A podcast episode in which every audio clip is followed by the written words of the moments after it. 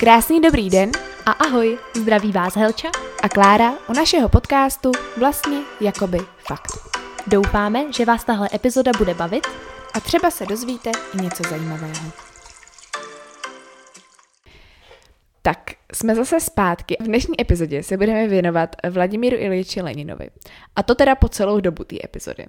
Bude to takový speciální, bych řekla dneska, protože já vám povím něco o jeho životě a vlastně o tom, co ho vedlo k těm jeho komunistickým názorům a tak.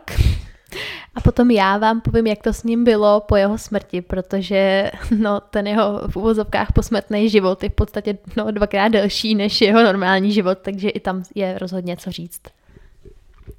Tak jo, takže tady můžeme začít. Eh, Kdybyste náhodou někdo nevěděl, kdo byl Lenin, tak to byl komunistický politik, vůdce bolševické strany, revolucionář a teoretik leninismu. Je všeobecně považován za zakladatele Sovětského svazu, jak, jak ho znáte. Ne jak ho znáte dnes, ale jak ho znáte. Vlastně jo, jak ho znáte dnes, ale už to není Sovětský svaz.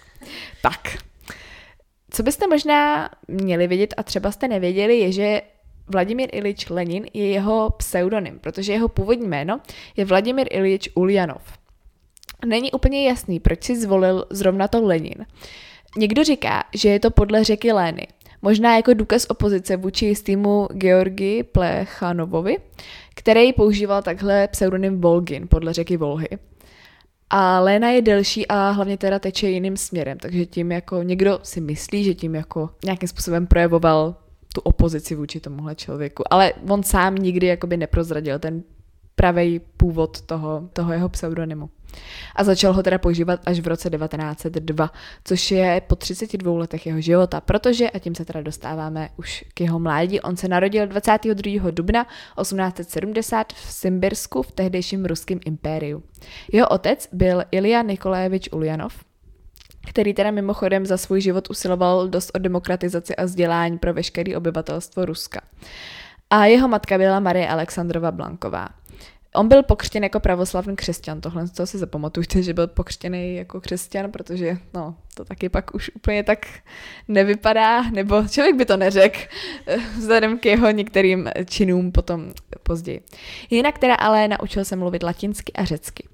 A v jeho dětství ho zasáhly dvě, hned dvě tragédie a docela po sobě, který dost asi sformovali tu jeho budoucí jako osobnost, protože v roce 1886, což znamená, že mu bylo 16 let, mu zemřel jeho otec na mozkovou mrtvici.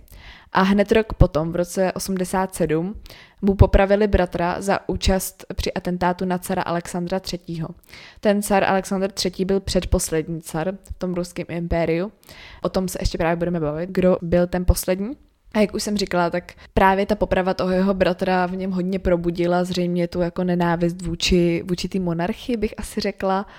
A tak to směřoval k té revoluci vlastně. Tohle byl ten takový ten turning point, se říká v angličtině, nevím, jak bych to nazvala, ten bod zlomu, ano, bod zlomu. Takže on začal studovat na právnické fakultě v Kazani, ale protože se účastňoval nějakých studentských protestů, tak ho z té právnické fakulty vyloučili.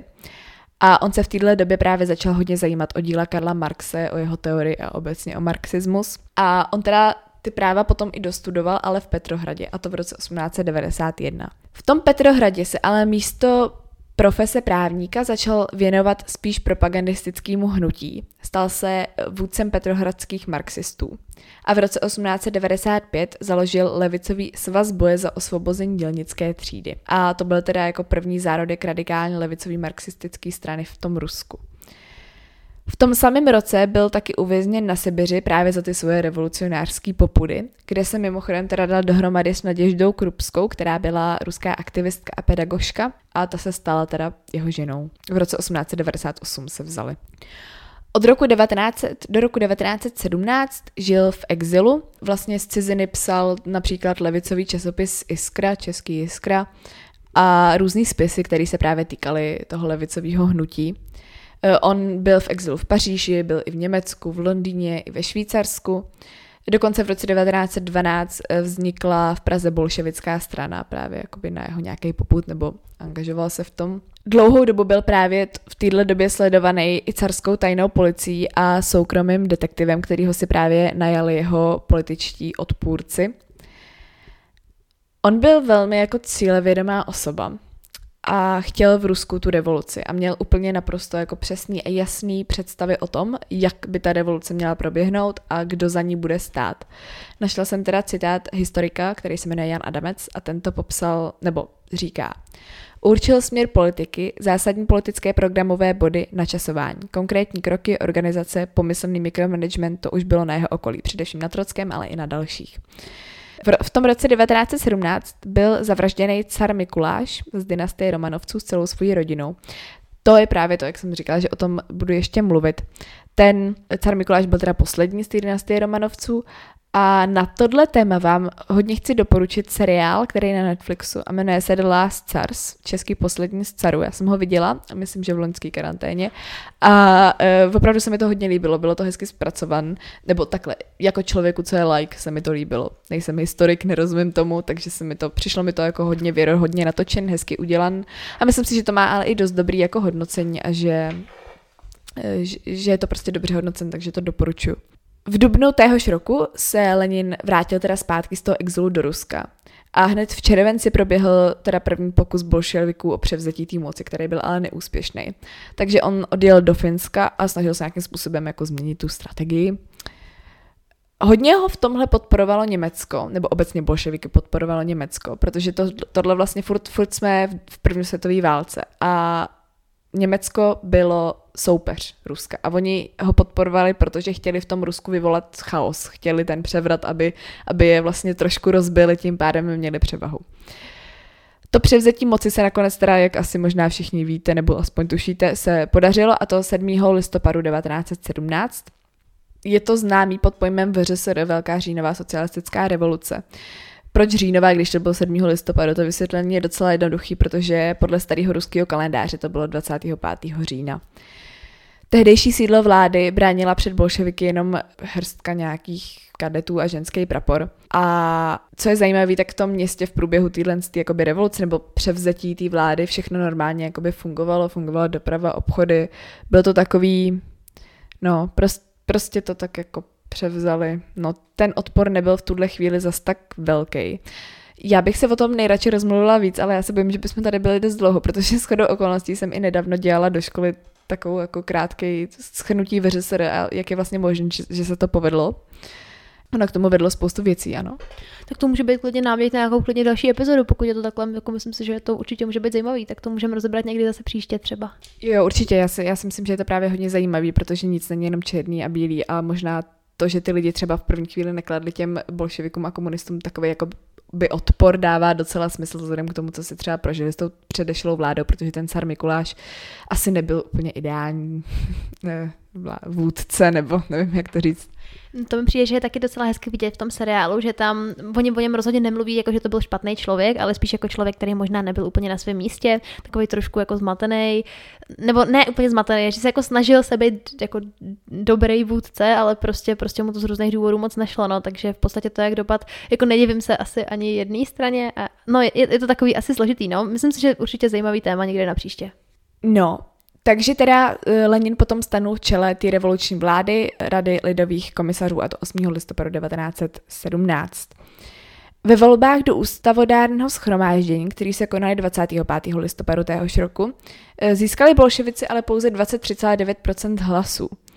Eh, Lenin nechal 19. ledna ústavodární schromáždění rozehnat a tím zahájil vládu jedné strany.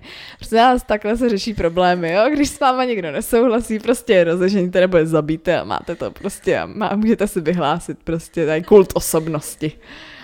No. Jinak teda začal teda organizovat teror byla intenzivní činnost Čeky, což byla tajná policie v Rusku. Byl znovu zaveden trest smrti, který už byl předtím zrušen a dokonce u takzvaných nepřátelských elementů se mohl popravovat bez soudu. Vy právě ta carská rodina. Oni byli podpraveni bez jakýkoliv soudu, prostě tam přišli a postříleli je. A on to teda přímo nakázal, ten Lenin? Nikde se nepíše, že by vyloženě to jako bylo na jeho rozkaz. Každopádně se jako tvrdí, že rozhodně by si nikdo nedovolil je zabít bez jeho souhlasu. A asi není ani žádný důvod z jeho strany, proč by říkal jako ne, nezabíjejte. Já měla pocit, že oni jako... Myslela jsem si, že měli v plánu mm, jakoby veřejně soudit toho, toho Mikuláše s tím, že už jako předem by bylo rozhodnutý, že prostě ho jako odsoudí k trestu smrti a že ani potom, co je jakoby zabili, tak veřejně nepřiznali, že zabili celou tu jejich rodinu, ne, myslím. Přesně, ono to bylo hrozně právě, ono, ono se ani neví, jako potom zpětně se dělali, to je právě i v tom seriálu vyobrazení, že se zpětně pak dělali jako v dnešní době nějaký jako potom po převratu, že jo, se dělali nějaký jako vykopávky na těch místech a našli se nějaký kostry, jako je dost možný, že je to jejich, ale není to úplně jistý. Každopádně chtěla jsem se zmínit o tom, jak je popravili, protože mi to přijde docela, docela drsný. A to v tom smyslu, že ten car s tou svojí manželkou měli teda ty děti, a teď nechci kecat, myslím, že jich bylo asi šest nebo pět, no prostě docela dost, fakt nechci, to bych kecala. Ale byly mezi nimi teda i holky a kluci, no a oni to udělali tím stylem, že nejdřív jakoby zastřelili toho, toho tátu, toho cara, pak ty kluky, měl asi vlastně měli jenom jednoho syna. Hm. A pak tu vlastně tu mámu, tu, tu jeho manželku a pak vlastně jako nakonec si nechali ty dcery, které jim prostě byly jako mladý, že jo, holky. A nejhorší na tom bylo, že oni, když právě odcházeli z toho svého sídla, z toho pláce, tak si vzali ty svoje šperky a oni si je našili do korzetu. Jo, prostě si je schovali, protože samozřejmě nečekali, že někdo bude zabíjet, jo. Čekali, že třeba budou muset někam do exilu, že prostě budou jako že je prostě někam jako vyhodí vlastně za hranice, takže si právě ty šperky našili do těch korzetů, aby teda měli pak třeba z čeho žít. No a oni jak do nich stříleli, tak údajně oni na sebe měli prakticky jako neprůstřelnou vestu díky tomu, takže to asi o to bylo takový brutálnější, že to asi nebyla úplně rychlovka u těch holek. No, takže to jsem jenom tak chtěla říct, že to asi bylo docela, docela masakr. No, v roce 1918 byl na Lenina spáchaný atentát a to Fanny Kaplanovou, která byla hned jakoby následně popravená za tenhle svůj čin. Ale dost ho teda ochromila, protože on byl zasažený do klíční kosti a do plic. A vlastně od, tý, od téhle doby začínají ty jeho první jakoby zdravotní problémy, pak už se to právě tak s ním jako táhlo, že, že nebyl prostě úplně zdravotně fit, řekněme. V roce 19 eh, vznikla komunistická internacionála, která měla rozšířit revoluci do těch sousedních zemí. To úplně nevyšlo, jak asi z historie logicky víte, ale on tomu jakoby prej celý život věřil, že to prostě někdy vít musí. Ten jeho teror se neobešel bez odporu, samozřejmě odporovali mu kozáci, kronštačtí námořníci a bylo několik rolnických povstání. Všechno se ale podařilo ve směs potlačit dřív nebo později. Hodně často samozřejmě byly ty lidi deportovaní prostě do těch koncentráků a tak. Jinak lidový povstání ruských rolníků O tom jste možná slyšeli, to je takový jako docela známý. Přitom zahynulo až 240 tisíc lidí se odhaduje, on to asi to číslo nikdo neví přesně, ale je to dost brutální a hodně z nich bylo právě deportovan do těch koncentračních táborů komunistických. Takže tak. V roce 22 vydal směrnice pro boj s církvemi a teď přesně se vracím k tomu, že to byl teda pokřtěný křesťan a sám prohlásil, že čím větší množství reakcionářských kněží a reakcionářské buržoazie bude v této záležitosti zastřeleno, tím lépe. No, takže to toť asi jeho postoj k, k věřícím lidem. Jinak, eh, abych na něj úplně jenom nekydala hnůj, jak se říká, když je to jde dost těžko, tak on prosadil elektrifikaci Ruska, což se jako poměrně dost, to bylo úspěšné, ta elektrifikace. Jinak ale v roce 2021 byl v Rusku hladomor, u něj zemřelo asi 5 milionů lidí. A právě na poput tohodle vznikla nová ekonomická politika. E, rozvolnily se nějaké zemědělské restrikce, dokonce se i trošku ustoupilo od té přílišné jako kolektivizace. A pod přísným, velmi přísným dohledem bylo ale dovoleno i drobný podnikání jako jednotlivců, což do té doby bylo absolutně jako nepřípustný. Ale od toho všeho bylo opuštěno v roce 29 po Leninově smrti, ale k tomu se ještě teda dostanu za chviličku. Co se týče tak nějakého stáří, nebo ten na sklonku jeho života, on prodělal uh, mozkový mrtvice, bylo jich několik, v roce 22 měl tu první a vlastně do dvou let zemřel potom na, na následky té další mrtvice a on zemřel 21. ledna 1924. Někdo tvrdí, že měl syfilis v pokročilém stádiu, ale není to vůbec dokázané, jako nějak se to nepotvrdilo, jsou to takové jako hypotézy prostě nějakých lidí, co se tím zabývají, že je to dost možné, ale to, tohle prostě nikdo neví. Jinak jeho psychický, ale i fyzický stav se po tý, právě po těch mrtvicích dost zhoršil. A v roce 23, rok před svojí smrtí, napsal závěť, ve který mimochodem teda i varoval před Stalinem. A jak asi všichni víte, tak to jeho tělo bylo nabalzamované a teď je vystavený v Moskvě v Leninově mauzoleu, o čem se teda za chvíli budeme taky bavit. Ale ještě úplně jako poslední věc na závěr bych chtěla říct, že uh, o tu jeho pozici dál usilovali Stalin, Trocky, Zinojev, Kameněv, Rykov, Bucharin a Tomsky. S tím, že teda, jak asi tušíte, se prosadil Stalin a ty ostatní byly zlikvidovaný v průběhu takzvané velké ruské čistky, uh, což bylo vlastně likvidace všech obžalovaných, prostě, prostě jednoduše se jich zbavili byly se cvičen ty soudní přelíčení, vůbec to jako nemělo s nějakým, s nějakým asi lidskými právama nic co dočinění a prostě se jich jednoduše zbavili. No, takže, takže tak, tím bych asi ukončila Leninovo život za života, řekněme. Ještě bych teda chtěla říct, že samozřejmě ta jeho politická kariéra je extrémně jako detailní, rozsáhlá, dá se najít hodně detailní, ale jak jako no, už teď tady mluvím skoro 20 minut a myslím si, že by to asi ani nikoho nebavilo, kdybych tady měla jako do detailu popisovat všechny jeho politické kroky a co, proč a jak udělal, takže jsem se snažila to nějak schrnout. Doufám, že jsem řekla to, co nejdůležitější, jako mi, nebo to, co mi přišlo prostě nejdůležitější. No. Takže už to nebudu dál vokecávat a myslím si, že ti teda předávám slovo a můžeme se podívat na Lenina po smrti.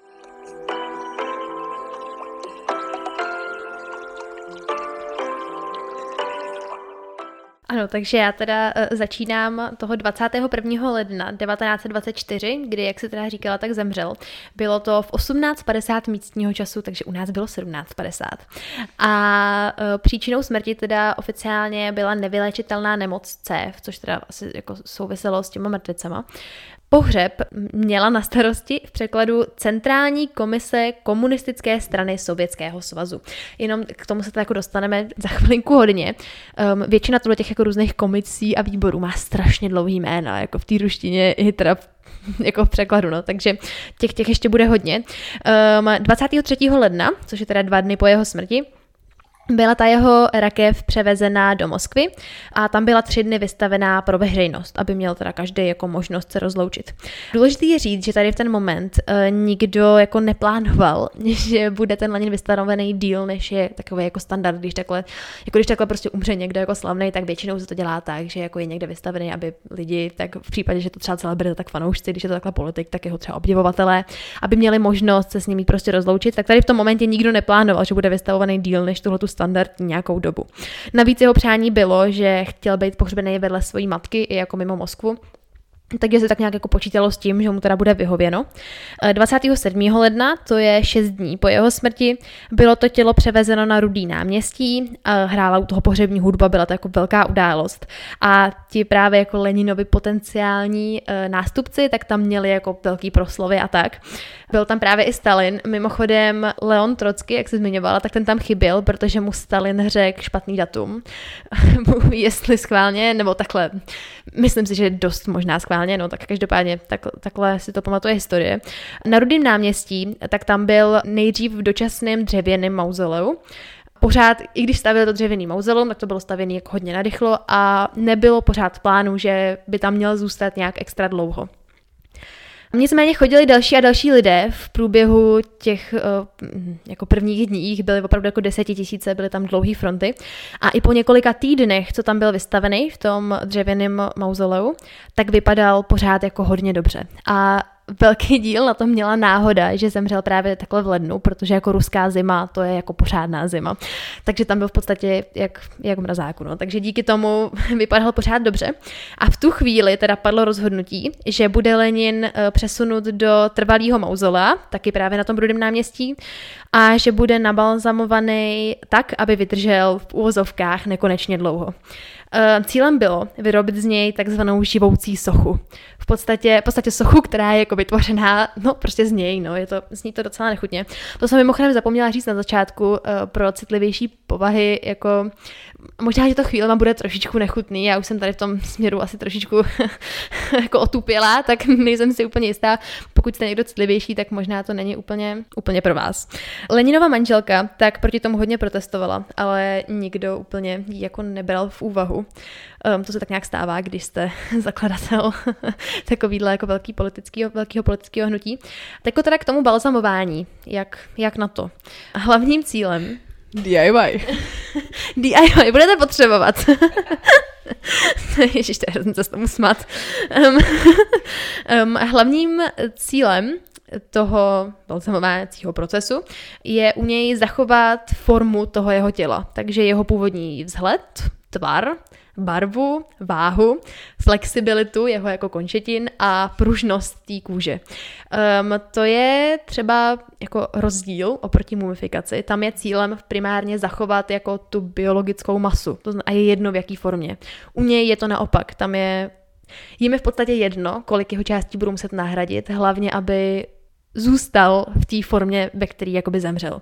Mimochodem tady z těch důvodů té flexibility a pružnosti vlastně nepřipadá v úvahu ani proces, který mu se říká plastinace. Můžete ho znát, nebo stal se hodně jako známým po těch výstavách těch těl, jak, jak je ta putovní výstava, tak tam se právě tuhle ta plastinace používá a ta vlastně z toho těla jako vyloženě udělá sochu, že prostě jako stuhne a jako na, na omak je prostě tvrdá a oni chtějí, aby zůstal flexibilní a pružný, takže to nepřipadá v úvahu. Mě by zajímalo, proč chtějí, aby zůstal flexibilní a pružný. Teda já nevím, jo, možná je to hloupá otázka, ale jakoby k čemu je ta flexibilita a pružnost, když ležíš?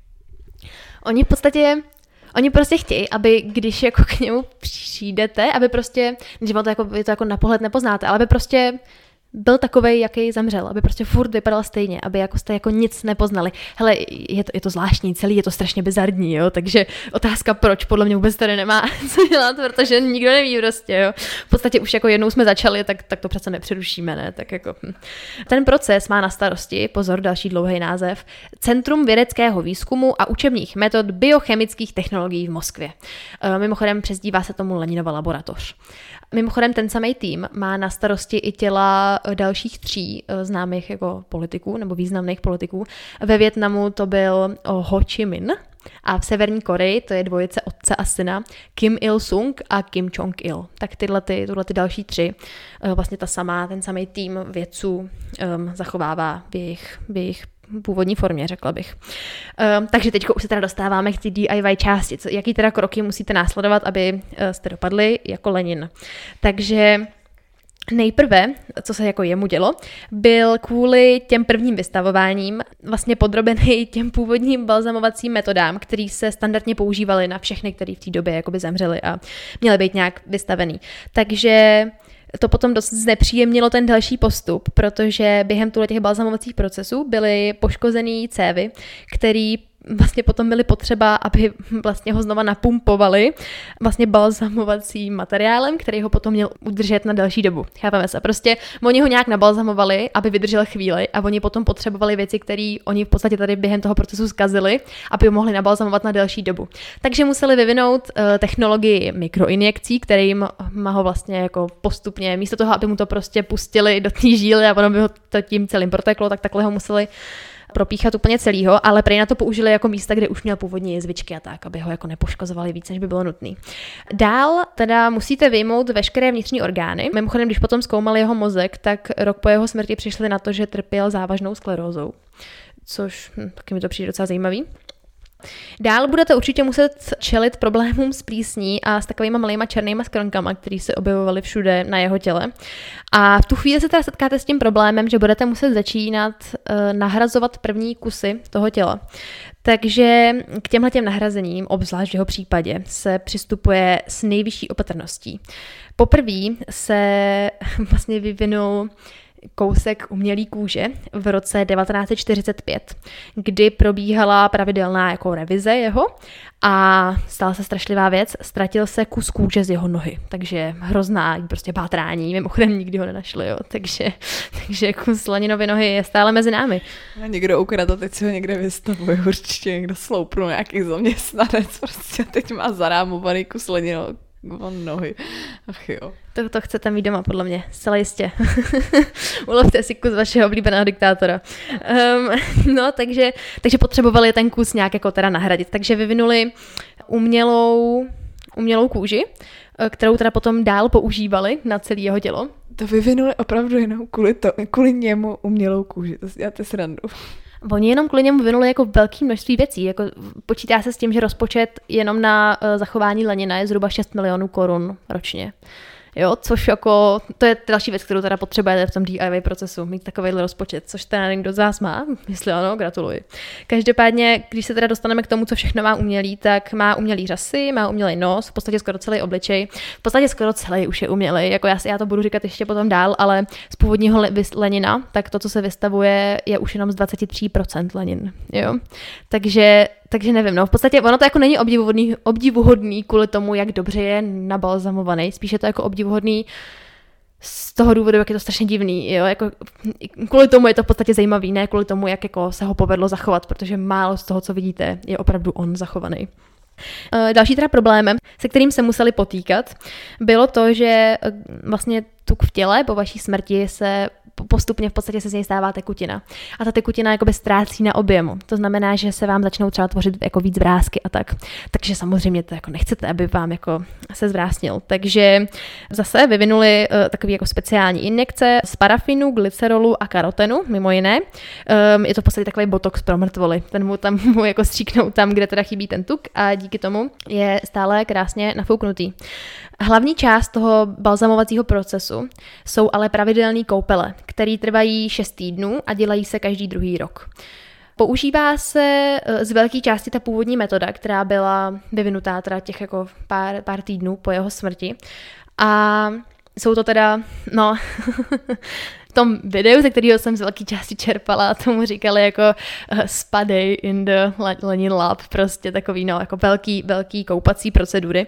A když je vystavován, tak pod tím jeho jako normálním oblekem je speciální gumový oblek, který vlastně udržuje všude kolem jeho těla, kromě toho obličeje a rukou, který vy přímo vidíte, tak tam udržuje tenkou vrstvu té balzamovací tekutiny, takže tý je vlastně jako neustále její vlastně vystavený. Výsledkem teda je, že to už jsem říkala, 23% z toho, co se teď vystavuje, je doopravdy Lenin a stojí to ty 4 miliony korun, jak jsem říkala a momentálně teda je mu 151 let, ale nevypadá ani o den starší než 53.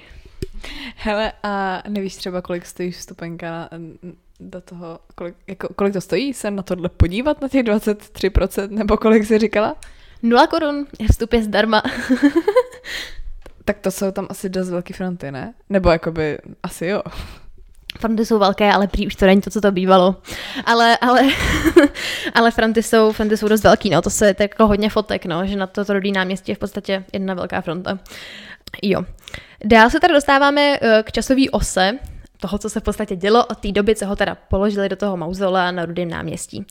Krom chvil, kdy, probíhaly, kdy probíhají ty balzamovací procesy, eh, tak tam nebyl jenom za války. Od roku 1941, nejsem si jistá, kdy přesně se tam vrátil, ale čekala bych, že teda někdy okolo roku 1945 a tady tu dobu strávil na Sibiři. Což mě mimochodem dostává k tomu, že jsem ještě nikdy neslyšela o tom, že by cokoliv, co se stalo, nebo cokoliv, co, koho, koho, koho by jako odvezli na Sibiř, že by to s ním jako dopadlo dobře. Už jste někdy slyšeli, odvezli ho na Sibiř a měl se tam moc hezky. Nikdy to nikdy neřekl prostě.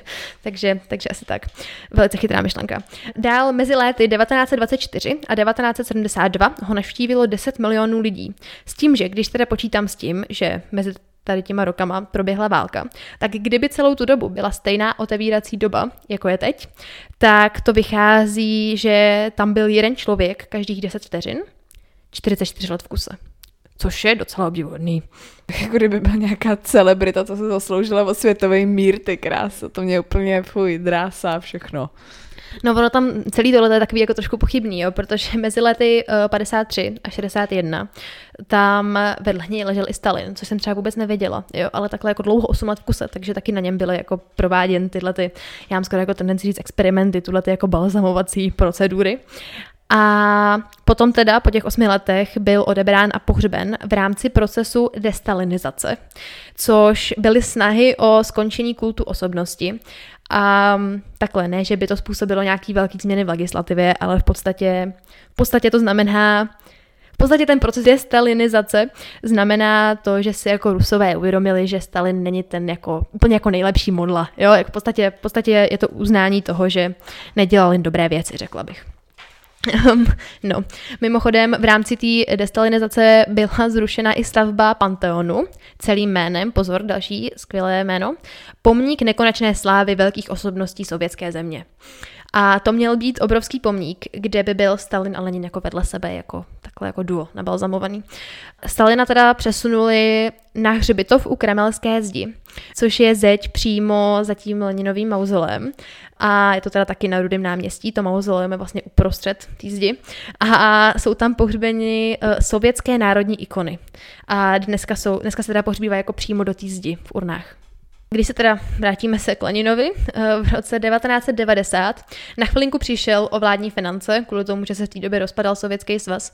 A asi měli teda konečně lepší věci na práci, než ho chudáka koupat pořád. A přežil teda chvilku, tady to, kdy nebyl financovaný, tak přežil na soukromých příspěvcích. Brzy se mu, brzy ty finance teda vrátily.